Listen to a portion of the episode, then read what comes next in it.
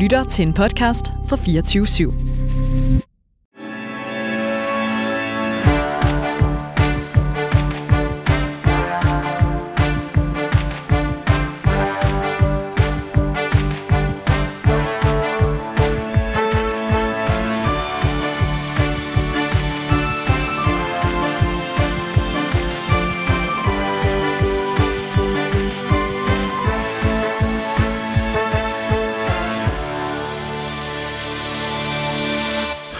Velkommen til Danmarks mest ærlige debatprogram, Politik på en onsdag. Her inviterer vi hver eneste uge spændende gæster til politisk debat uden spin og fastlåste politiske positioner. Og hvis du forventer neutrale værter, så er det altså det forkerte sted, du lytter med.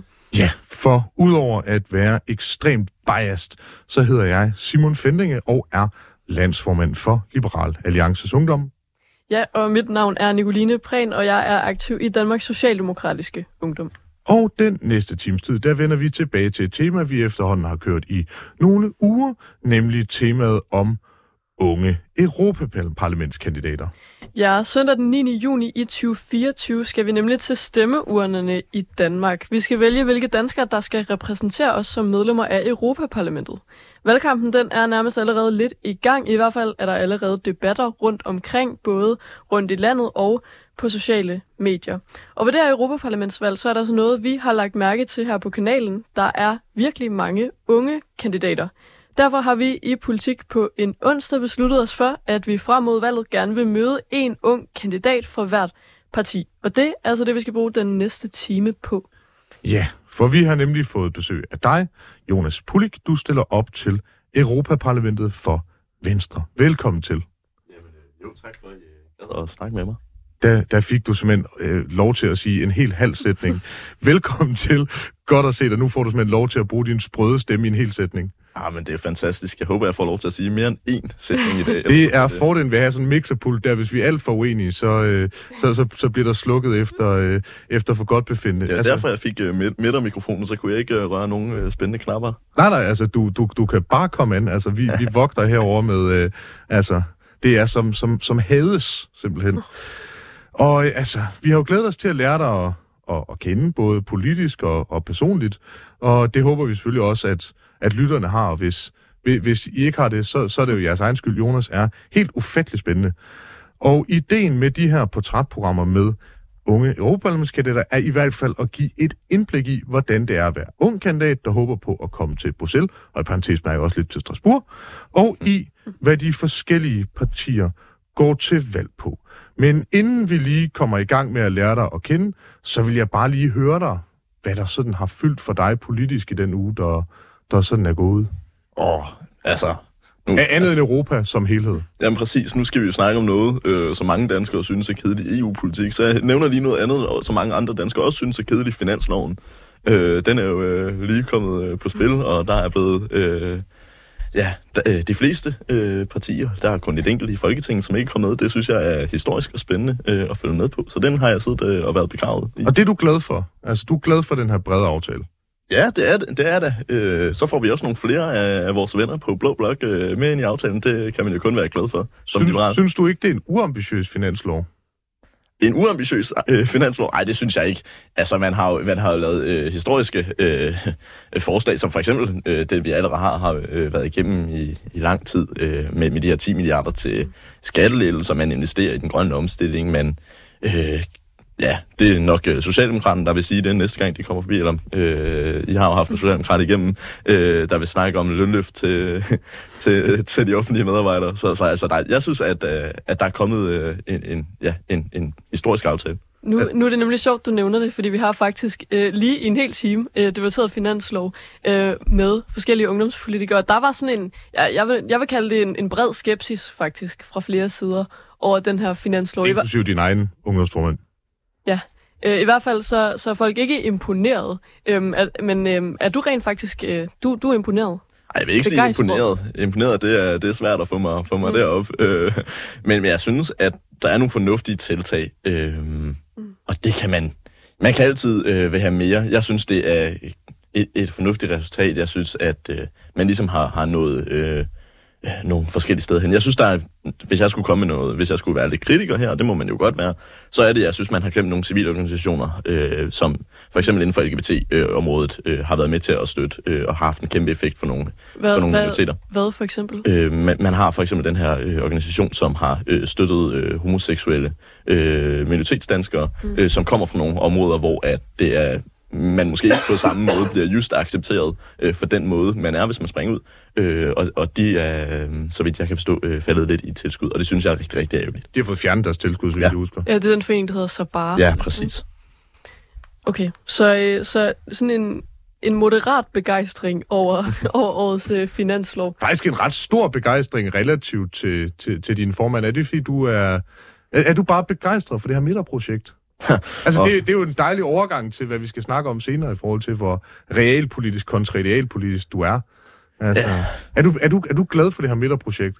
At de kan holde folk som mig ude fra magtens centrum, nu kan man sige, nu, nu er jeg ikke lige før, først i køen, men sådan liberale alliancer og andre onde yderfløjspartier. Altså, er du glad for det? Jamen, altså, selvom at du er øh, under borgerlig og liberal og alt muligt, øh, Simon, øh, Som så, den eneste i studiet. Øh, nej, det vil jeg nu være uenig med dig i, men det kan vi bruge den næste time på at, at argumentere. Men jeg synes, øh, jeg var ikke just begejstret for, øh, for øh, midterregeringen. Jeg synes, at det var ærgerligt, at vi sagde farvel til Blå øh, Blok. Øh, det var jeg også i P4 Fyn og sige et par gange. Øh, jeg skrev også et øh, debattenlæg om det sammen med øh, alle andre ordfører, dengang jeg var ordfører for Venstres Ungdom.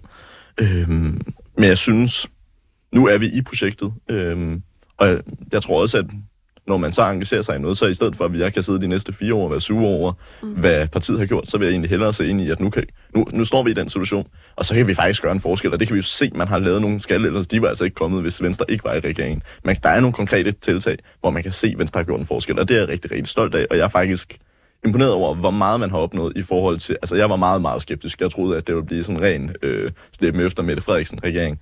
Øhm, og Det er der jo intet af. Hvad siger du? Jeg siger, det er der jo intet af. Det er der jo ikke nogen, der har beskyldt den her regering for, for at lide af. Nej, nej, præcis. Altså, det... øh, nej, det... Ja, altså sådan, jeg, jeg tror igen, nu når det er en midterregering, så vil der jo være noget socialdemokratisk politik, og der vil være noget, noget venstrepolitik, og så vil øh, alle på højrefløjen sige, at, øh, at det er for, for socialdemokratisk, og dem på venstrefløjen vil sige, at det er for, for liberal politik. Øhm, og jeg bliver jo glad, når jeg hører, at det er for liberal politik, men, men igen, nu er vi i det her projekt, og jeg ser egentlig, at nu skal, nu skal vi få det ud af det, vi kan få ud af det. Du må være drømmen at være i et parforhold med. Altså, nu er vi i projektet, og i stedet for at forlade det, så, er det, så må vi jo bare se, hvor langt det rækker. Øh, sidste, sidste spørgsmål, inden vi, vi går til... Du må gerne sige det med parforhold til nogen. Jeg har, har været single i meget, meget lang tid. Således opmuntret til alle, der er bosat i eller omkring Fyn, eller har et pendlerkort, så er Jonas single. Øh, man, man kan jo spørge sig selv, hvorfor han er meget lojal i parforhold, så meget, at han er villig til at finde sig i næsten hvad som helst. 10 milliarder Øh, skattelettelser, uha, ja, det gør helt ondt jo, som liberal. Ja, kan du mærke det, Simon? Ja, ja, ja helt vildt. Øh, au, au, au, Ja, men det er meget sjældent, jeg mærker efter inde i mig selv, ellers vil jeg knække sammen i akut selvlede. Øh, Øh, sidste spørg- altså, nu, nu hvor du faktisk virker til at være den mest begejstrede VU, VU'er i forhold til det her øh, midterregeringsprojekt, er, er der ikke gået lidt Stockholm-syndrom i den? Altså, at nu har man været i det så længe, at nu, nu begynder man at elske det, man, man tidligere havde. Altså, jeg kan sgu da huske Folketingsvalgkampen, og ikke fordi I var sådan super pro Mette Frederiksen. Mm, det jeg tror jeg egentlig stadigvæk heller ikke, jeg er. Altså, det er jo ikke, fordi jeg ønsker, at Venstre går på valgkamp og, øh, for en, øh, midt, endnu en gang midterregering. Mm. Men altså, nu kan vi se, at nu har vi fire år, så kan vi lige så godt få det ud af det, som vi kan få ud af det, øh, om man kan se, at der er kommet nogle konkrete tiltag. Det er ikke, fordi jeg er begejstret for øh, den situation, vi står i, men nu står vi der, og i stedet for at være, øh, stå de næste øh, ja, øh, to-tre år og være sur over, at nu står vi i sandkassen, så vil jeg egentlig hellere finde ud af, om der er noget spændende at lege med. Øh, ja. Men man kan jo godt gå ud af en, af en sandkasse. Jeg tror, Pia Olsen Dyr vil, vil, vil kunne fortælle om, hvad der skete efter, efter, efter dongsalget. Jamen, Det- det, det er sjældent, jeg tager politisk øh, øh, råd fra Pia Olsen Dyr. Det, det synes jeg er et ualmindeligt godt input. Og øh, med de ord, så skal vi videre til at lære dig endnu bedre at kende.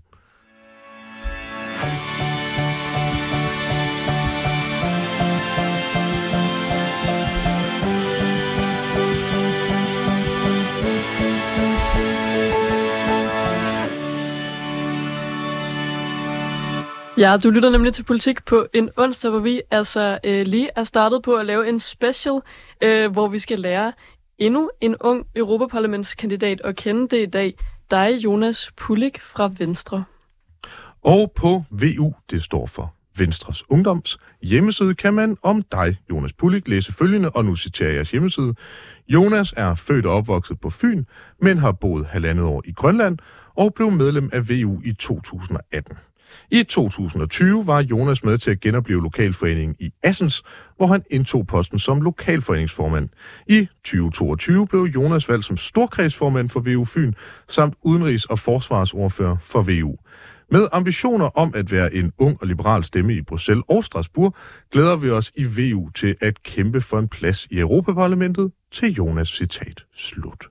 Ja, og på din Instagram, Jonas, nu kan du måske godt føle dig lidt, lidt stalket, øh, men det, det gør vi altså. Vi tjekker lige op på, hvem det er, vi har besøg af. Der kan man læse, at du skriver om dig selv, grøn og liberal kandidat til Europaparlamentet for Venstres Ungdom og Venstre, og hotdog connoisseur Øhm, det, det glæder mig til at få uddybet, hvad, hvad det går ud på, men jeg tænker, at vi starter helt fra bunden og hører, hvem er du, Jonas? Oh, hvem er jeg? Det er sådan et helt eksistentielt spørgsmål. Øh, hvad er jeg? Er jeg? Øhm, mm. øh, jeg vi, kan er... starte, vi kan starte mere konkret. Hvad laver du til hverdag? Hvor står du på René Descartes? Nej. ja, det er, næste, to, det er næste program. Nej. Øhm, jeg øh, studerer erhvervsøkonomi og erhvervsjura på Syddansk Universitet. Øhm, og der, der er jeg så tit, jeg kan komme.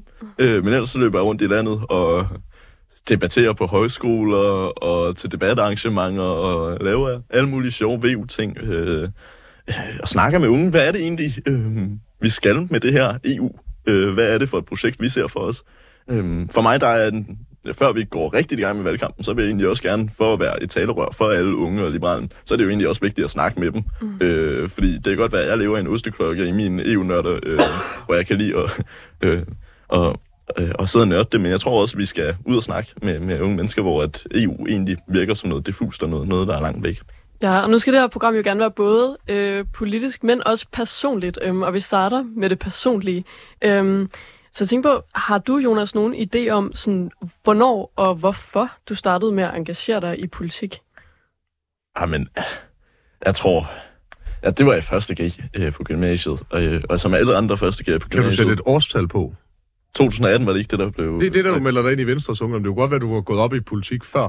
Nej, altså, jeg, jeg gik jo på efterskole, før jeg startede på gymnasiet øh, Aarhus Efterskole. Super god efterskole. Fremragende sted. Ligger kanon godt. Bus 16 mm. kører lige ude foran, og den kører direkte til Morslet. Undskyld, fortsæt. Ja, præcis. Jamen, det er godt, der lige er sådan et øh, fælles konsensus om Aarhus Efterskole her på, på 24-7.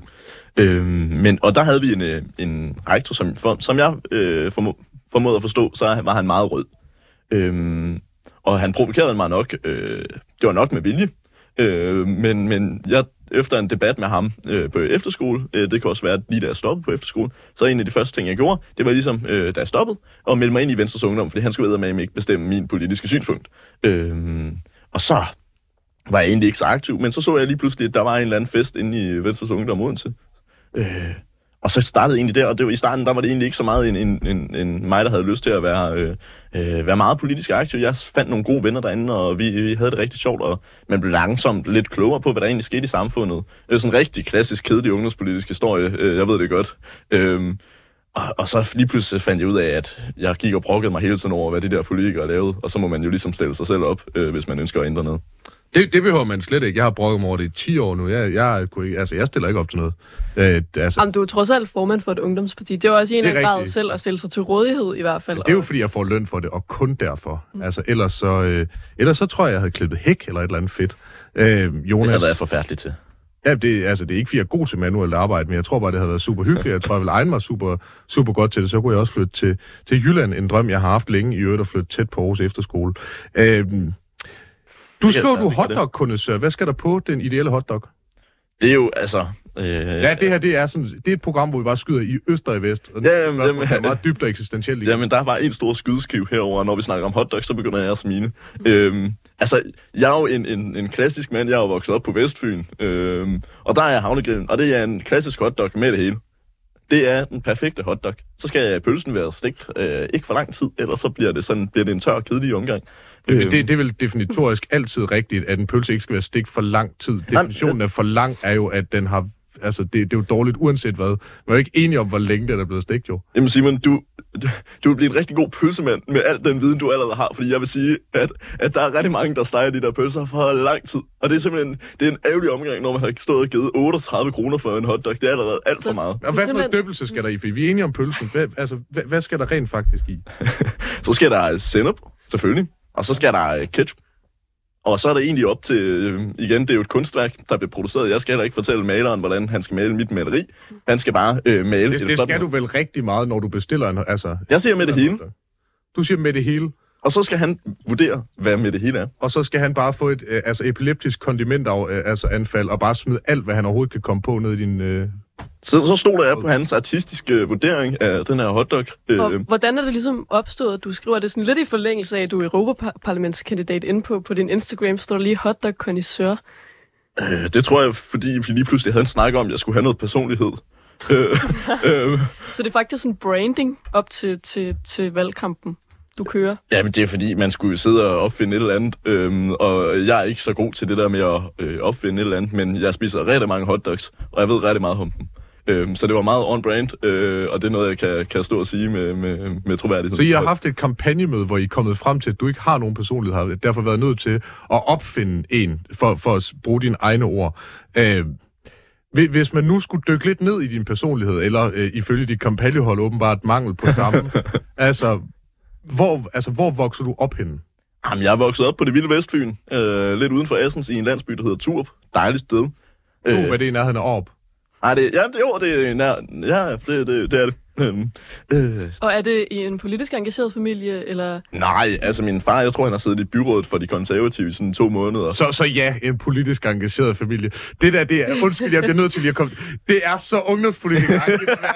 ah, politisk engageret, jeg ved ikke, øh, måske, altså, det er klart, min, min mor har været minister, og min far har været statsminister, men altså, altså, politisk engageret, det ved jeg ikke, det kommer an på mange ting, altså, når vi har siddet med Kinnock, altså, hold nu op, mand. Din far sidder i byrådet, du er fra en politisk engageret familie. Ja, altså, det, det ved jeg nu ikke. Altså, om to måneder i byrådet, det, Din far er ikke politisk engageret. Hvad fanden lavede han så i byrådet? Jamen, jeg tror, at han var... Han, øh, jeg, jeg ved Jo, faktisk ikke helt... pedel, eller hvad? Nej, det var han ikke. Jeg ved ikke, at pedeller mindre politisk engageret end alle mulige andre. Øh. Ej, der er forskel på at være valgt i byrådet og så... Nå, nej, nej, han var ikke pedel i byrådet. Øhm, jeg tror, der var nogen fra den konservative gruppe, som, som flyttede ud øh, fra kommunen, og man kan ikke sidde i, øh, i byrådet. Og så var han øh, sådan langt nok nede, eller langt nok op. Øh, Jamen, han, det- har, han har stillet op til et valg og været på, på stemmesedlen. Ja, ja, ja, ja, ja. Så han havde sådan 50 plakater, tror jeg. Er, er, din, er din mor også politisk uengageret i kraft af, at hun har været, det ved jeg ikke, kommunaldirektør eller minister? Ah, nej, hun kunne have været statsminister i 12 år. Nej, øhm, Din mor Nej, er simpelthen slutter. ja, ja, Altså, Gonchi, men altså... ja, Marianne Slytter, ja. Øhm, nej, øh, hun har overhovedet ikke været politisk aktiv. Jeg tror, hun havde sådan, øh, hun var med til en VU-fest engang. Mm. Øh, det var, øh, da hun var meget ung.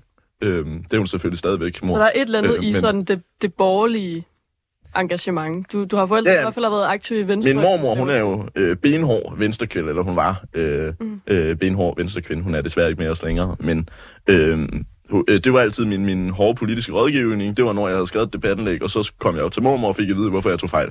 Øh, Fordi du var for venstre eller for højre så? for, for, øh, for liberal, og, øh, og slet ikke, hvad de sagde, det sådan nogle af de kultur øh, og religion. Så hun var sådan Birte Røn Hornbæk venstre kvinde.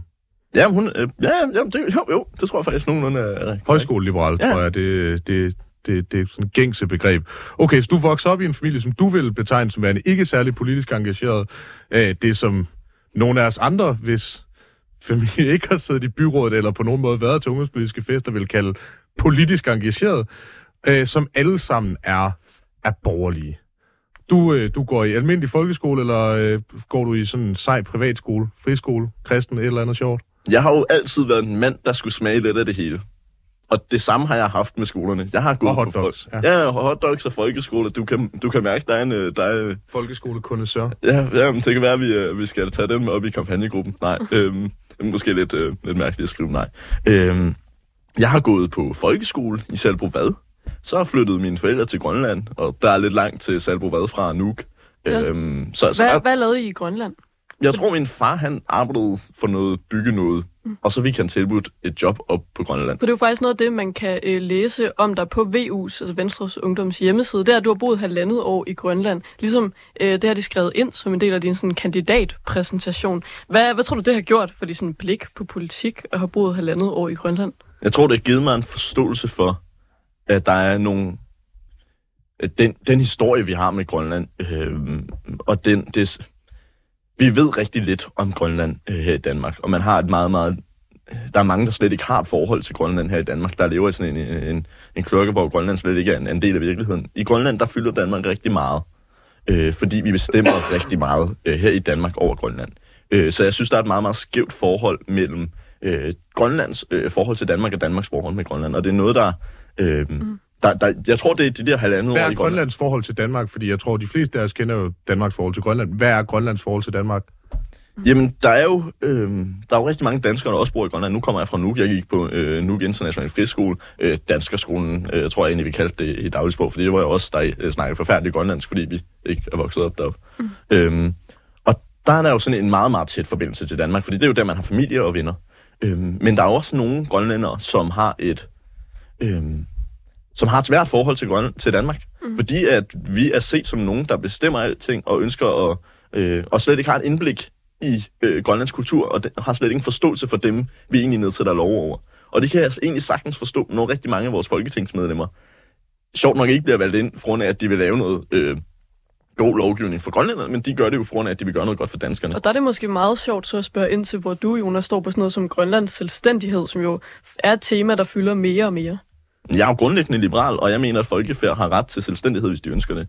Øh, og det øh, anerkender Danmark jo også ved at øh, underskrive på FN-traktaten, øh, hvor at man anerkender, at alle nationaliteter, alle nationer har ret til en stat. Øh, jeg, jeg, jeg synes ikke, det er ønskværdigt, at øh, Danmark og Men de Grønland... skal have muligheden. Ja, fuldstændig. Jeg har også muligheden for at øh, træffe dumme valg, øh, men øh, jeg har da muligheden, fordi det er kun mig, der kan vurdere, hvad mit bedste valg er. Øh, Det samme med grønlænderne. De skal have ret til at træffe deres eget valg for egen fremtid, fordi det fællesskab, som Danmark og Grønland er, det betyder kun noget, ligesom alle andre fællesskaber, hvis det er noget, man frivilligt har tilvalgt. Men er det noget, du synes, som Danmark altså skal arbejde aktivt for, ligesom at give mulighed for selvstændighed til grønlænderne? Men det har det da i forvejen. Det, det, Er der vel forskel på lige nu, hvor de er en del af rigsfællesskabet, Ja, men jeg- så det- de- fuldstændig selvstændighed? Ja, men der står jo også, altså der, det, man anerkender jo, at de har ret til, til selvstændighed. Det har vi jo skrevet under på FN-traktaten, hvor der står, at alle nationer har ret. Øhm, jeg, jeg er ret sikker på, at hvis Grønlands, det grønlandske landsting udskriver en folkeafstemning øh, omkring øh, frisættelse, så tror jeg ikke, at det danske folketing ville sætte sig imod det. Det ville jeg i hvert fald være øh, meget chokeret. Hvad tror øh, du, over. resultatet af afstemningen vil blive? Jamen, altså, der er jo et flertal i landstinget lige nu, der øh, siger, de vil arbejde for øh, øh, selvstændighed. Men de har ikke udskrevet nogen folkeafstemning, eller øh, bedt om at få udskrevet en folkeafstemning. Hvad Øh. tror du konsekvenserne, hvis man blev øh, øh, uafhængig, selvstændig, vil være? Jeg vil Jeg- gerne komme med mit gæt bagefter. Jeg tror et, at de kommer til at mangle lidt over 4 milliarder øh, til, at, øh, i deres budget om året, øh, som de får et bloktilskud. Mm. Øhm, så Hvor tror du, de finder dem henne? Jamen præcis. Og det er jo det. Det finder de ved nogle af de store magter, og de store magter har bare ikke øh, samme intentioner. Øh, og nu skal, nu skal det ikke lyde som om, Danmark har en eller anden øh, hedershistorie med Grønland. Vi har også været forfærdelige. Været, vi har virkelig været modbydelige mod grønlænderne. Og det er ikke noget, vi var i 1600-tallet. Det var noget, vi var altså, øh, for 30-40 år siden. Det er ikke så lang tid siden, vi var, men vi var ret så modbydelige mod de grønlandske folk. Og det er jo selvfølgelig noget, der sidder i dem. Øh, men jeg tror, med, med den tilgang, vi har nu, så er vi det bedste valg for grønlænderne. Men det, altså, jeg kan have en holdning om det, men det er jo kun dem, der bor på Grønland, der skal have en mulighed for at, at bestemme. Så det, du siger, er sådan set bare, at du tilhænger af en, en folkeafstemning, eller at der er mulighed for Mm, at stemme om det? det, det er jeg fuldstændig øh, ja, det, er, det er tilhænger af, men jeg mener, at det bedste valg af dem er, at vi har det her fællesskab, hvor Danmark står for den, for den udenrigspolitiske og sikkerhedspolitiske situation. Og så kan man jo kigge ind på, om vi skal give nogle flere friheder til det grønlandske folk. Øh, For øh, eksempel hvad? det kunne være over øh, råstoffer og mineraler, at de skulle få lov til at bestemme lidt mere. Øh, og nej, ja, Simon, nu ser du rigtig bange ud. Det, Danmark står stadigvæk for den udenrigspolitiske situation, så vi kan stadigvæk godt øh, have mandat til at sige, at vi skal måske ikke sælge uran til øh, Nordkorea, eller altså øh, med alle mulige sjove... Øh, Men, men, men så, så har de vel definitorisk heller ikke rådret over det, altså på, på samme måde som det kan også godt være, at jeg får retten til at sælge 7-Elevens pølseorm. Hvis jeg kun må sælge til folk, der hedder John, så er det også begrænset, hvor meget frihed jeg har til at sælge dem. Ja, men det er dig, der kan bestemme, om du skal bruge øh, selv i pølsehorn. Det er det samme med, med, altså, med Grønland. Jeg synes, det er meget vigtigt, at... Okay, så de får retten til deres egen råstoffer, det er bare os, der bestemmer, hvem de skal sælge til. Nej, vi skal ikke bestemme, hvem de skal sælge til. Jeg synes, det er helt fair, Okay, at... vi skal bestemme, hvem de ikke skal sælge til. Ja, det synes jeg, så længe vi står for den udenrigspolitiske... Hvis Øh, man bestemmer, hvem man ikke sælger til, bestemmer man så ikke også, hvem man sælger til? mm, jeg tror... Jeg tror, den ligger i, at hvis vi laver en liste over, hvem de må sælge til, så bliver den... Øh, altså, det lyder som noget, så skal vi sidde og tjekke alle. Jeg tror, det hellere skal være, at vi skal sørge for, at vi ikke sælger kritiske mineraler til, øh, til Kina og så videre og så videre. Øh, til nogle af de her øh, stater, som aktivt modarbejder den frihed, som øh, nogle i Grønland også øh, kæmper for for deres eget land. Vil, vil det være fair at sige, at vi, vi kun sælger til altså, demokratiske lande, som grundlæggende er sådan nogenlunde øh, positivt stemt over for os rent udenrigspolitisk? Altså, den debat vil jeg gerne tage, når Jamen, det er bare nysgerrighed. Jamen, jamen, igen, jeg har, øh, det, det er meget smart, øh, mange politikere tager, tager op, og så har de svar på alting. Jeg, jeg, jeg vil gerne et i dialog med grønlænderne om det, for det kan godt være, at vi har en, en endelig øh, udenrigspolitisk sådan, hvad kan man sige, vetoret på det, men jeg synes også, det er vigtigt, at vi inddrager grønlænderne i nogle af de her beslutninger, øh, hvor det kan godt være, at den endelige beslutning ligger i Folketinget, men selvfølgelig skal de der inddrages. Det, der, det, altså, det er jo dem, det går ud over. Selvfølgelig skal de også inddrages. Øh, så først og fremmest, så skal de jo vælge at tage råstofferne op af jorden, så kan vi finde ud af, og, altså, hvem de ikke må sælge til bagefter. Det, og det er jo en dialog, vi skal have med dem.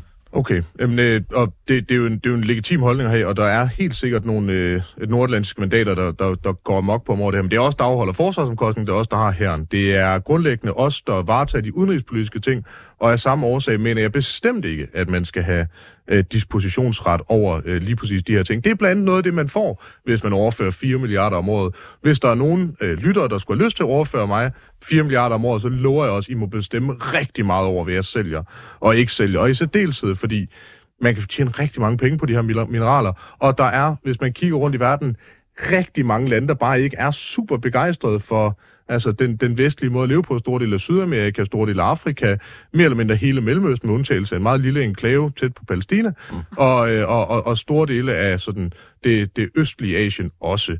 Altså, er, er problemet ikke, som Svend O. Saltum så smukt siger det i bogen, Jeg bliver provokeret nu, kan jeg mærke. man kan jo ikke få selvstyre, hvis man ikke kan styre sig selv.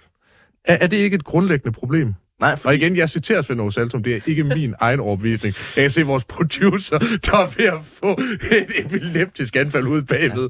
Det er ikke min egen overbevisning, det er Sally Ole Testrup i rollen som Svend Aage Saltum. ja, men, men, men den møder jeg den der nogle gange, når man står og snakker om, at Grønland selvfølgelig har ret til selvstændighed, fordi det er et folk, der lever frit. Og så, altså, hvis vi har ret til at bestemme over vores liv, så skal de vel også have ret til at bestemme over deres liv og fremtid. Øh, og så går- kommer der ofte den der, øh, især med den gode stemme, der jeg vil ikke øh, prøve at efterabe. Øh, der må man bare sige, at det at bestemme over sin egen fremtid, det er ikke noget, man, for, altså noget, man sådan opnår, man har, som man kæmper for, og så på et tidspunkt opnår. Det er en naturlig ret. Altså, du kan ikke være, gå ind for demokrati, og så sige, at demokrati er kun for nogen, og nogle andre, de skal opnå det fra os. Altså, når, når, du, øh, øh, når du har retten til at bestemme over din egen fremtid, så er det fuldstændig lige meget, om du er dansker, om du er grønlænder, om du er, bor i Iran, Kina, øh, Tysker og Frankrig. Det må være en naturlig ret, som vi skal kæmpe for alle har. Øh, og vi skal ikke gå ud og belære resten af omverdenen om, at øh, der skal være mere demokrati i deres land, hvis vi øh, står og fraholder nogle folk fra at få selvstændigheden der, øh, i det danske rigsfællesskab. Og nu, nu har vi jo nok også snakket øh, tilstrækkeligt om, øh, om Grønland, og det er, det er rart at høre sådan en meget, meget klar liberal øh, position på, på det her. Altså nu, nu snakker du om øh, din tid på Aarhus Efterskole, øh, som, som ender med at, at radikalisere dig så meget, at du melder dig ind i, i VU. Ja, du Øh, tog øh, to år øh, på Aarhus Efterskole eller hvad? Jeg har ikke gået på efterskole, fordi jeg blev meget hurtigt voksen. Øh, jeg røg direkte på Handelsgymnasiet ude i Viby, fordi det er det, seje mennesker gør. Altså, hvornår er det så, at du... Altså, for alvor... Altså, er der sådan et, et tidspunkt, et begivenhed i dit liv, andet end at alle i din øh, familie lyder det til, er borgerlige, om end selvfølgelig politisk øh, dybt uengageret. Er der et eller andet nedslag, hvor du bare kan huske, okay, her kan du mærke, okay, du er bare borgerlig. For mig var det Anders Fogh vinder i 2007, der, der er det første, jeg kan huske. Har du et eller andet, der, altså, hvor, du, hvor det bare bliver markeret, det her, du er bare kerneborgerlig? Øhm, ikke med borgerligheden, det tror jeg er sådan en, nogle, nogle små... liberalismen. Jamen, jamen, jamen øh, jeg tror tilgangen til sådan, hvad kan man sige, jeg tror i hvert fald der, hvor jeg fandt ud af, hvor jeg sådan var meget pro-EU, og hvor jeg var meget sådan liberalt øh, internationalt udsynet, det var, øh, da jeg øh, begyndte, vi skulle have, der var lige pludselig nogen, der, øh, vi begyndte at snakke EU-politik, det var nogen, der besluttede, at da jeg blev ordfører, så valgte man på samme tid øh, at sætte, at jeg også skulle være ordfører for EU, og hvad var det nu, det jeg skulle forholde mig til, og det er bare umuligt og irriterende og besværligt. Det var i hvert fald mit syn på det. Øh, og EU, de skal bare lade være med at bestemme alt muligt. Men så er det sådan, at når man lige pludselig skal begynde at snakke politik om det, så behøver, skal man jo også sætte sig ind i det. Og så er det, når man læser, hvad det er, EU gør, hvad, hvad, hvad det er for nogle problematikker, det takler, så blev jeg faktisk mere og mere pro-EU, og mere og mere liberalt synet. Det var også der, da jeg begyndte at sådan forholde mig lidt mere ideologisk øh, til den politik. Øh, hvor er det, jeg ligger? Øhm, og der, der fandt jeg lige pludselig ud af, at jeg er meget pro-EU. Jeg er meget internationalt udsynet, liberal, borgerlig. Øhm, Det finder du ud af, efter du er blevet EU-ordfører. Jamen, jamen jeg, jeg, jeg blev valgt som udenrigs- og forsvarsordfører, og på samme øh, landstyrelsesmøde, der vælger man at øh, lægge EU-ordførerskabet ind under mig. Øhm, Og det, det er jo sådan set først derefter, du finder ud af, at du er udenrigspolitisk og EU-mæssigt øh, liberal og... Øh, nej, nej. Men det er der, jeg finder ud af min tilgang til EU. Jeg har altid været meget liberal øh, ud af synet. Det er der, hvor jeg har, jeg har altid øh, haft det her, det her syn om, jeg har, at man skal kunne... Øh, man har et ansvar for sit eget, sin egen fremtid. Man har øh, øh, et ansvar for at kunne klare sig selv så vidt muligt, man, hvis man nu har mulighederne for det. Øhm, og det må jo så også gælde, at hvis man har ansvar for sig selv, så må man jo også bestemme over sig selv. Det, det følger over sig selv. Øhm, og det følger også til den udenrigspolitiske situation. Vi skal kæmpe for, at flere har mulighed for at øh, bestemme mere, og så videre, og så videre. De skal have, vi skal have mere demokrati i omverdenen, øh, i hele verden.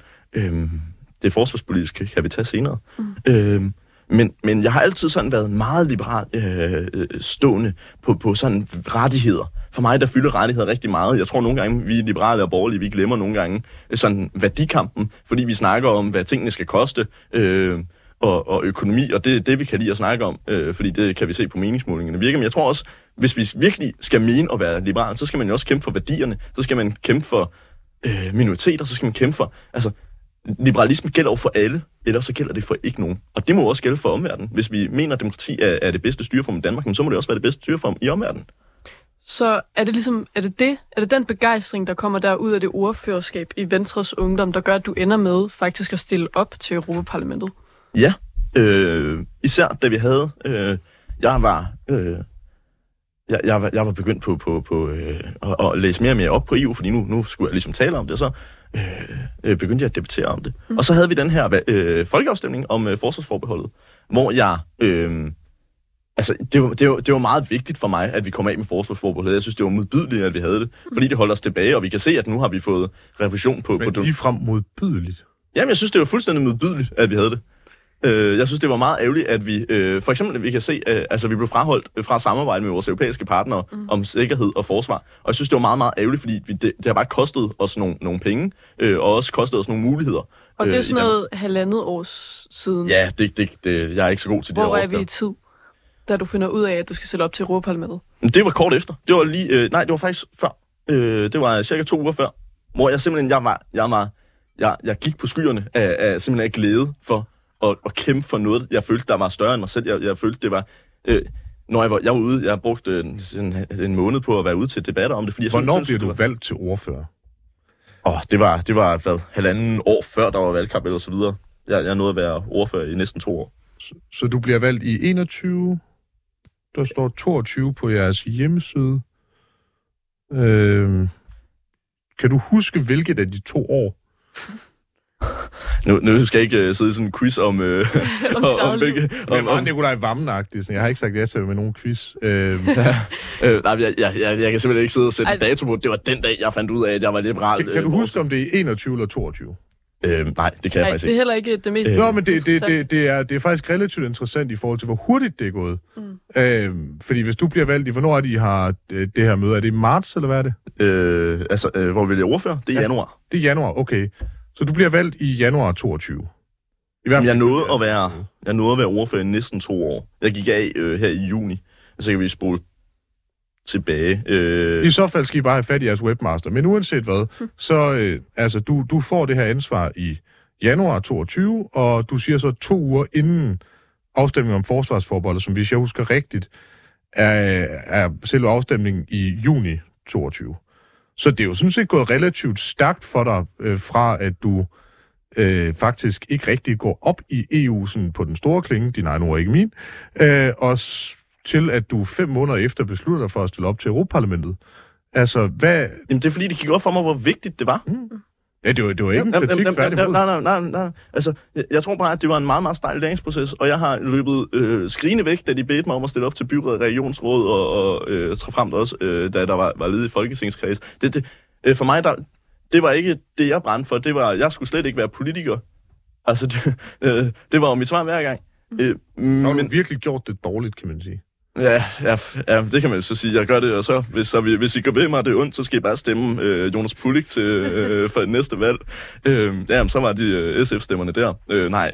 Øh, jeg tror, det gik... Sammen hader dig åbenbart, eller hvad?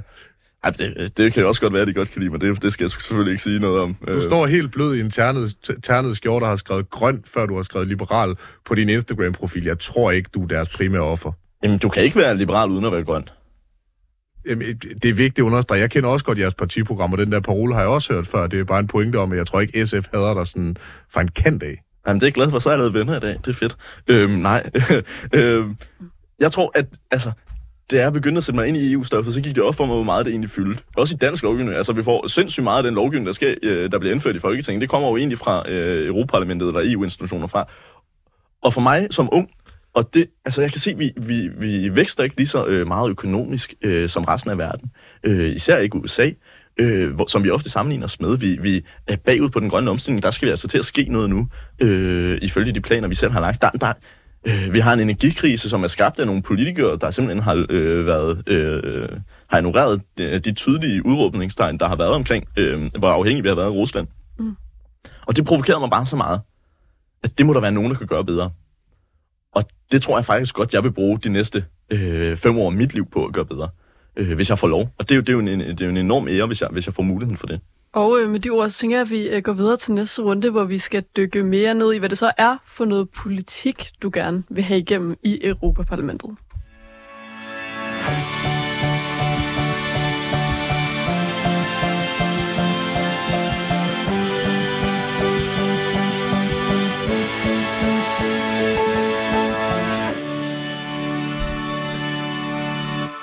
Du lytter til Politik på en onsdag med Simon Fendinge og Nicoline Prehn, hvor vi er godt i gang med at lære en af de unge kandidater til Europaparlamentet at kende. Vi har nemlig besøg af Jonas Pulik. Du er Europaparlamentskandidat for Venstre. Ja, og nu har vi været omkring noget af sådan den personlige motivation, der ligesom har gjort, at du, Jonas, er endt med at stille op til Europaparlamentet til næste år. Øhm, noget af det, øh, vi også lige har dykket ned i, da vi lige skulle finde ud af, hvad er øh, du for et menneske, Jonas, og hvad mener du? Øhm, da vi har læst nogle af de debatindlæg, øh, du har skrevet, øh, der er ret mange forskellige ting, øh, du skriver om, øh, når man lige sådan googler dit navn. I juli i år, der skrev du for eksempel øh, følgende i Berlingske. Klimaet kan ikke vente på venstrefløjens symbolpolitiske forbudshammer. Øh, og der skrev du blandt andet også, vores politikere skal ikke blande sig i, om du nyder at flyve privatfly eller spiser bjerge af kød. Prisen for din udledning skal være den samme. Øhm, og du var lidt inde på før, at du fik sagt øh, sådan noget med, at man kan ikke være liberal uden at være grøn. Øhm, hvad er det, du mener med det indlæg, øh, du har skrevet i Berlingske her? Mm, jeg var provokeret af, der var øh, en del venstrefløjspolitikere, øh, der begyndte at snakke om alle de onde mennesker, som flyver privatfly. Der er ikke særlig mange af dem, fordi det er der meget, meget få mennesker, der har, har råd til. Øhm, og det provokerede mig om den af, sådan, hvordan man har misbrugt klimadebatten til at, at lave øh, socialistisk øh, omstillingspolitik, øh, og skal slå ned på de rige, fordi de er onde, fordi de er onde, øh, og, og punktum det. Øhm, hvor, hvor, hvor for mig, der handler klimakrisen jo om, at vi skal løbe klimakrisen, løse klimakrisen. Og det gør vi jo kun, hvis vi lader være med at forskelsbehandle CO2-udledninger, men simpelthen bare siger, at hvis du laver en udledning, så må du også betale prisen gennem CO2-kvoter. Og, og nu, altså, nu bliver det jo dejligt liberalt. Hvad, hvad mener du med altså, socialistisk omstillingspolitik? Det er jo sådan et... En, Ja, det gør ondt, det gør det ikke? På mig? Ja. Jo, som, som den glødende socialist, jeg er. Altså, hvis jeg kunne gro et skæg, ville jeg ligne Karl Marx. Øh, nej, det gør ikke, det gør ikke synligt ondt på mig. Jeg tænkte bare, at det måske var værd at forklare over for lytterne, hvad, hvad du mener med det ord. Øh, nå ja, øh, jeg mener, at man bruger klimakrisen til at, øh, som sådan en øh, endnu en måde at lave noget om øh, sådan fordelingspolitik mellem øh, rig og fattig. Øh, og jeg har jo ikke noget, altså, jeg synes jo, jeg, jeg er jo også gået ind i politik, fordi vi skal gøre det nemmere og øh, for de svageste i samfundet, og, og bedre for de svageste i samfundet at leve.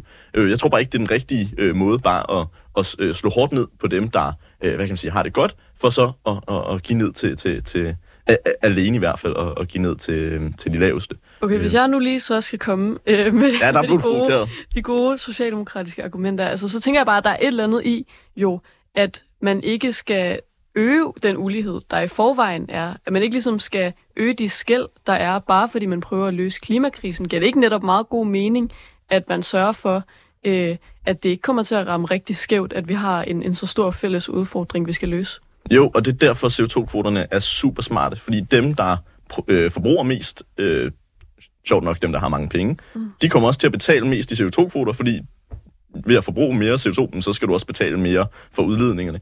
Derfor så det er ikke det... vende den tunge ende nedad Den som afgift? Den, altså, at det vil ramme dem, der har mindst. Altså, man kan sige, Altså, det ved det jo, det viser alle sådan Ja, ja, ja hvis, man, hvis man alene bare beskatter. Mm.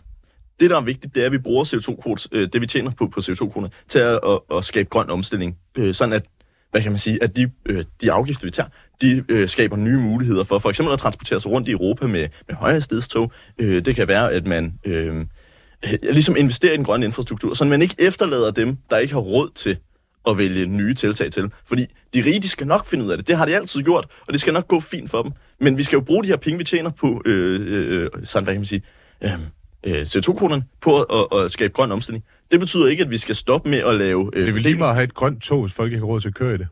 Men det er derfor, vi skal bruge penge, altså at, at vi skal bruge for det... Øh, ikke for, Men så CO2 fordeler man det netop altså, du, at- og nu, nu er vi jo inde i økonomterritoriet, det er jo det territorium, jeg, jeg allerbedst kan lide at være i. Altså, hvis, hvis du beskatter CO2, alt andet lige, du gør bolognesen dyrere, der er altså øh, de, de velhavende, i hvert fald også den øvre middelklasse og del af middelklassen, Mm. øh, har, har fint råd til at spise bolognese. Jeg tror ikke, det kommer til at røre min og min forlådsbredte økonomi. Men der er nogle mennesker, som ikke længere kan spise lige så meget bolognese. Der er nogle mennesker, der ikke kan flyve lige så meget. Nogle af de her mennesker, som det går allerhårdest ud over, vil jo alt taget i betragtning være dem, der har allermindst. Altså, mm. sådan er det jo med afgifter. Det er det samme med momsen. Det vender den tunge ende nedad. fuldstændig, ja. Øhm, kan de ikke være, ja undskyld, men fuldstændig ligeglade med, at du gerne vil bygge flere tog, eller omstille altså flytrafikken til metanol, eller hvad, hvad du nu har tænkt dig, når problemet er, at de kommer bare ikke til at have råd til det, for de kommer til at bruge mange af deres penge på en afgift. Altså, det, det er jo lige meget, at der kører et grønt tog, hvis folk ikke har råd til at tage det. Mm, ja, altså, Der kan du snakke om at blive efterladt på perronen. Ja, ja, ja, ja sjovt. Øh, nej, ja. hvis det er alene bare, vi beskatter, så ja, ja, så, så det, det, og det, det vil jeg i, det, det vender den øh, tunge ende nedad, eller øh, hvad jeg siger. Øhm, jeg tror, det er vigtigt, at vi øh, et bruger den grønne omstilling til at skabe øh, bedre muligheder, øh, sådan at vi øh, tager en lavindkomstgruppe og giver dem nogle bedre muligheder og nogle høj, øh, højere indkomster. Øh, ved at, øh, det kan vi jo se, den grønne omstilling har gjort, øh, og det skal vi selvfølgelig gøre endnu mere- af. Men så skal vi Har jo den også gøre... grønne omstilling givet folk eksempelvis i ufaglærte jobs højere lønninger? Øh, nu har jeg ikke de præcise tal, men man har jo for eksempel øh, Reskill i EU, hvor man ud, videreuddanner folk, som øh, går fra for eksempel kulindustrien øh, og har, la- øh, har, har øh, øh, ikke taget en, øh, en lang uddannelse og arbejder i kulminer til en meget, meget dårlige arbejdsforhold øh, og, og også en meget, meget lav løn. Dem giver man muligheden for, at nu når vi stopper med at bruge kul, så videreuddanner vi jer til, at I kan øh, for eksempel servicere vindmøller. Vi kan også se, at det er nogle slagterimedarbejdere i Danmark, som er blevet videreuddannet til at øh, servicere vindmøller. Altså man skaber dem, også nogle muligheder for dem, der bliver efterladt, fordi det er meget, meget vigtigt, hvis vi skal have alle med på den grønne omstilling. Det er, at vi øh, sørger for, at alle kommer med, og også dem, vi efterlader øh, fra, fra de her øh, forurenende industrier, de får mulighed til øh, for at deltage i de industrier, der laver grøn politik, så vi får alle med. Men, men, men de vil stadig alt, alt taget i betragtning, bliver det nok svært at give dem mere i lønningsposen, om ikke andet, så det her reskill jo også noget, der har en, en lag-effekt og sådan noget. Men det, det er noget andet. Øh, vil du bruge nogle af de her penge fra CO2-afgift eller CO2-kvoter øh, på at give dem tilbage til de mennesker, der har mindst? Altså simpelthen give dem penge? Mm, ikke direkte, men jeg tror, der hvor vi kan være... være, være, Vil du være gøre den grønne offentlige transport gratis? Nej, ikke umiddelbart, nej. Hvordan tænker du så, at dem, der har mindst, skal altså, nødvendigvis få mere ud af det, og ikke bare blive ramt på pengepunkten af klimaomstillingen? Jamen det er, at vi nogle af de penge, vi i dag bruger på den grønne omstilling, som simpelthen går af skattekro, øh, skattekroner i dag, jamen de bliver, går øh, fra at blive betalt af os alle sammen, uanset hvor meget I forurener eller ej, men de, går, øh, de bliver betalt nu af CO2-kronerne ved at udlede. Så, så du taler for skattelettelser i bunden, fordi man så får andre penge ind til at bruge på grønne initiativer, eller hvad? Ja, man, man tager simpelthen øh, nogle af de penge, man, man tjener på CO2-kronerne. Mm. Nu siger jeg ikke, at det alene skal være skattelettelser. Jeg tror også, vi skal... Jeg er ikke sådan øh, natvægter liberalist, hvor jeg bare siger, jamen det er bare ærgerligt, hvis du ikke har det øh, fedt, jamen så, øh, eller du har det meget, meget svært, øh, fordi du står i en situation, hvor du simpelthen ikke har mulighed for at tage vare på dig selv, eller for, har mulighed for at tjene øh, penge til at, øh, at finansiere øh, øh, øh, en fornuftig øh, levestandard. Det har vi det også som ansvar. Øh, det er også derfor, jeg er venstremand. Mm. Øh, fordi jeg også mener, at vi skal tage ansvar for de mennesker. Og det er jo nogle af de penge, vi kan, øh, øh, vi kan ligesom øh, når vi får øh, flere penge ind på CO2-afgifter eller øh, CO2-kvotesalget, jamen så kan vi bruge nogle af de penge, vi i dag bruger på den grønne omstilling, og simpelthen øh, bruge der. Så, så det er jo igen en måde, hvor vi kan, kan lave noget, noget omfordeling, ja. Okay, lad os øh, bevæge os lidt videre, men øh, måske holde os inden for, for sådan det her klima øh, tema, som er noget, du, du har engageret dig relativt meget i sådan, den offentlige debat. Du har også blandt andet øh, skrevet i maj i år sammen med Asger Christensen, der jo sidder i Europaparlamentet for jer i Venstre øh, lige nu. Der, har, der skrev... Over en landmand?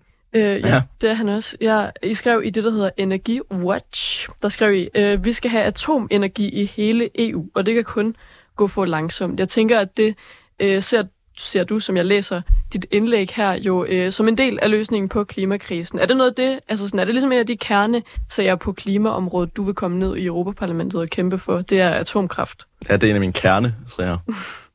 ha, ha, ha, ha. Ja, okay. Ja. Tak for et dejligt...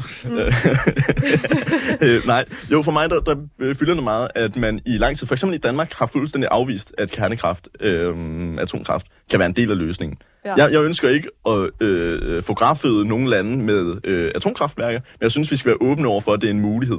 Fordi der, hvor Danmark er sindssygt stærk, det er vindmølleindustrien. Mm. Øhm, men det kræver også, at når vinden ikke blæser, så skal vi jo have energien et andet sted fra. Vi får den i høj grad fra Sverige lige nu, nogle gange øh, fra, fra deres øh, øh, atomkraftværker, og Sverige og Norge også fra deres vandkraftværker. Ja, altså man kan sige, der bliver også arbejdet rimelig meget på at lave sådan nogle power-to-x-modeller, hvor man kan gemme energien. Ja, men, men, men igen, som, som liberal, så synes jeg ikke, at jeg som politiker skal sidde og vurdere, hvilke teknologier der er bedst. Jeg siger bare, at vi skal åbne for alle muligheder, så længe det er grøn energi. Fordi den bedste måde, det er simpelthen, at vi beskatter udvidningerne, og så er den mest økonomisk øh, favorable øh, grønne øh, øh, energiproducent, mm. kan jo vinde frem i markedet, Fordi så længe det, det er lige markedet. Det skriver ja, men, i overskrift. Power to atomkraft, bare, det, det er bare en, en lytterinformation, er ikke er, er ikke substituerende. Det ene er energiproducerende, det andet er energilagrende, men noget, som, hvor der trods alt er et voldsomt tab på, på samme måde som batteriteknologi. Jeg har arbejdet med det i fem år, så jeg tillader mig bare lige at vare det der, så lytterne er med. Jeg synes bare lige, det skulle nævnes som noget, der jo kan på sigt styrke vind, øh, vind øh, og solenergi mm. i Danmark. Ja, øhm. også fordi de kan bruges på nogle områder, som for eksempel når man producerer mursten, så kan man ikke bruge el til at producere mursten, fordi man skal ligesom brænde noget af for at få en eller anden meget høj varme. Mm. Der kan Power to X måske være en mulighed. Og det, øh, I skriver faktisk allerede i rubrikken i jeres indlæg, det er det med, at vi skal have atomenergi i hele EU? Altså er det, at, at der simpelthen skal være atomkraftværker i alle EU-lande, eller er det, at alle skal være dækket af atomkraft? Eller? Øhm, det, det, jeg, jeg kommer ikke og bygger et atomkraft i din baghave i morgen, bare rolig. Men det kan jo øh, godt lyde ja, lidt sådan. Jeg tror, vores... Det er sådan en valgplakat, jeg gerne vil se. Ja. Jonas Pullik bygger et atomkraftværk i din baghave. Mm. Der er stadigvæk plads på, øh, på kampagneholdet, Simon. Du skriver bare. Men hvad er det så? Øhm. Du vil, du vil ligesom arbejde for, at det bliver nemmere i EU at lave atomkraftværker, eller hvordan? Ja, jeg ser, at vi skal samarbejde noget mere. Vi, vi kan se, at det tager lang tid at bygge et atomkraftværk øh, i dag. Og jeg tror, øh, jeg var oppe og, øh, sammen med den gode Asger Christensen og besøgte verdens nyeste atomkraftværk øh, i Finland. Mm. Det var virkelig en lærerig tur. Fordi et af de punkter, hvor, øh, hvor jeg var sådan, okay, øh, super fedt, at de producerer grøn energi. I skal være, øh, jeg tror det er 2035, at Finland skal være CO2-neutral. Mm. Øh, sindssygt ambitiøst. Øhm, og det igen på grund af, at de har atomkraft. Jeg spurgte, hvorfor, hvorfor tager det så lang tid? Det er jo ikke seriøst, at vi kan være afhængige af nogle reaktorer, som tager altså, mm. 14 år at producere, ja, hvis ikke det mere. Det er vel netop Men, noget af det, som øh, kritikerne ligesom nævner som en grund til, at det ikke er værd at satse på. Det er, øh, at det tager simpelthen enormt lang tid at bygge det op. Præcis. Men, men han sagde til mig, at grunden til, at det har taget så voldsomt lang tid, det er jo fordi, det er første gang, det er, et, altså det, det er den nyeste, det, man har ikke rigtig bygget den her form for reaktor først, fordi det er en 2,3, 2,5 øh, eller 3,5 øh, reaktor, øh, som, som man øh, har, har produceret her. Øh, man har ikke prøvet at bygge sådan en reaktor før, og når man bygger noget for første gang, jamen så tager det lang tid. Og det er i hvert fald et problem, han har set, det er, at hvert medlemsland ligesom prøver at, at opfinde øh, den, den dybe tallerken for sig selv, i stedet for at samarbejde noget mere om, hvordan er det egentlig, vi kan bygge dem hurtigere ud. Øh, og bruge. Fordi når man bygger noget for anden gang, så tager det øh, bare mindre tid, end når man bygger det for første gang, fordi man, man har noget, noget, noget videre om, hvordan man producerer det. Du vil så gerne have atomkraft i, i hele EU, er det rigtigt forstået? Jeg vil gerne have det en mulighed i hele EU, ja. Okay, og, og hvordan øh, vil du konkret gøre det? Jamen, vi kan jo øh, kigge ind på EU's øh, atomsamarbejde. Øh, Altså, have, at EU skal afskaffe det danske forbehold mod forskning? Nej, nej, nej, nej, nej. Det er ikke det, jeg siger. Øh, et af de punkter, hvor vi kan gå ind og øh, kigge på det, det er øh, den form for øh, øh, støtte til infrastruktur, man giver. Der, der, øh, der er nogle mangler i forhold til atomkraft. Øh, så er det, man har, man har lige øh, for cirka et år siden har, har anerkendt øh, atomkraft, halvandet år siden, atomkraft som grøn øh, energi. Det er jeg rigtig stolt af. Jeg håber, det bliver ved sådan. Øh, og så er det også at, at, at skabe en mulighed for, at, for at vidensdele øh, noget mere om atomkraft. Og især en af de punkter, hvor vi mangler, det er, at øh, for eksempel med infrastruktur, og jeg ved godt, det er kedeligt at snakke kabler og rør og så videre, men, men sorry, men nogle gange er politik bare kedeligt. Øh, spoiler. Øh, øh, og vi mangler bare kabler Så kender man Venstre igen, hva'? Jamen sorry, men, men når man laver politik, så jeg, jeg, det, jeg er egentlig ligeglad med, hvis det er kedeligt. Øh, bare det har, mm. har god effekt. Øhm, og, det er fordi, jeg, jeg kunne godt tænke mig at vide, nu har vi øh, sådan noget fire minutter tilbage, ikke? Så udover at man ved, at man kan få måske atomkraftværker, man kan få kabler og rør, hvis man stemmer på dig. Jamen, jamen, Hvad- jamen, jamen, ja, Som en sorry. ondskabsfuld blikkenslærer.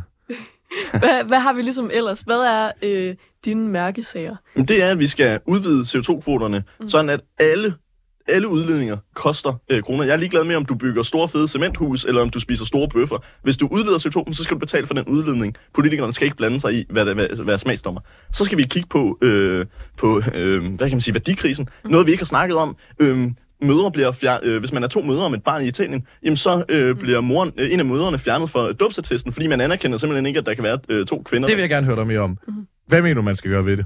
Jamen, man skal simpelthen sige, Bum at man... Italien. Jamen, jamen, ikke bombe Italien, nej, EU er et fredsprojekt. Men, men, men for mig, der er EU, der skal man, man, man simpelthen øh, åbne for, for charteret for menneskerettigheder og sige, abort er en menneskeret i EU. Øh, det at være øh, forældre øh, er en menneskeret, om end du er heteroseksuel, homoseksuel, biseksuel, eller hvad end du er, så øh, er jeg ligeglad med din seksualitet. Hvis du ønsker at tage ansvar for et barn, så skal du egentlig have mulighed for det. Øhm, og, Og du vil smide Polen og Ungarn og sådan nogle ud af EU. Nej, men vi skal være meget mere konsekvente i vores øh, den måde, vi øh, giver bøder til Polen og Ungarn, øh, måske også Italien, for den måde, måde, øh, de behandler, fordi der står i Københavnerkriterierne, at man skal respektere minoriteter. Og det, jeg synes, det er ærgerligt, at vi sådan, så længe du er inde i klubben, så er det jo egentlig lige meget, så går der lidt tid, før vi giver nogle bøder. Det skal være retsstatsmekanismerne.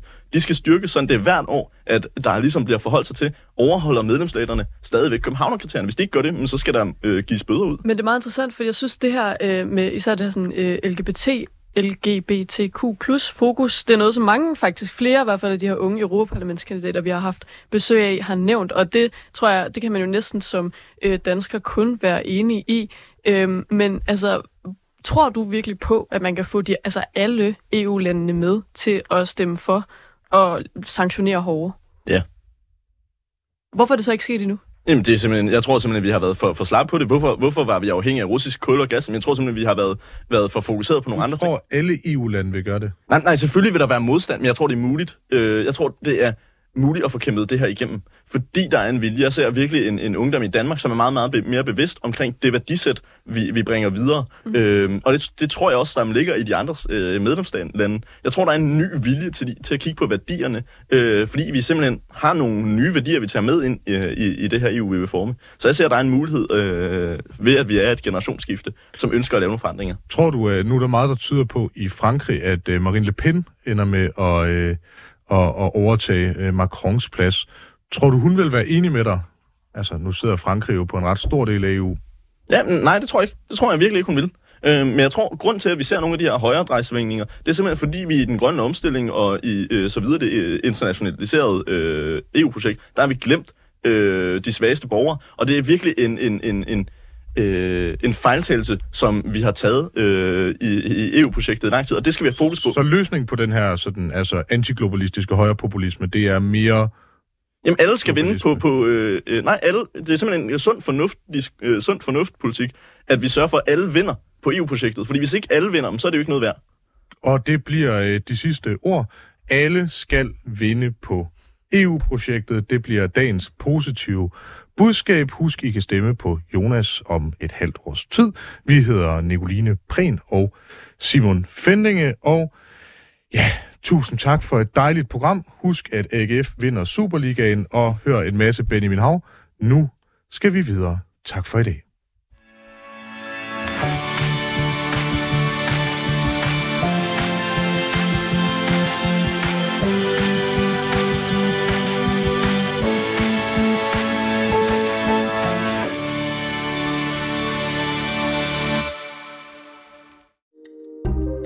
Kære lytter, du har lyttet til et program fra 24 /7. Du kan finde meget mere modig, nysgerrig og magtkritisk taleradio på 24 7 appen Hent den i App Store og Google Play.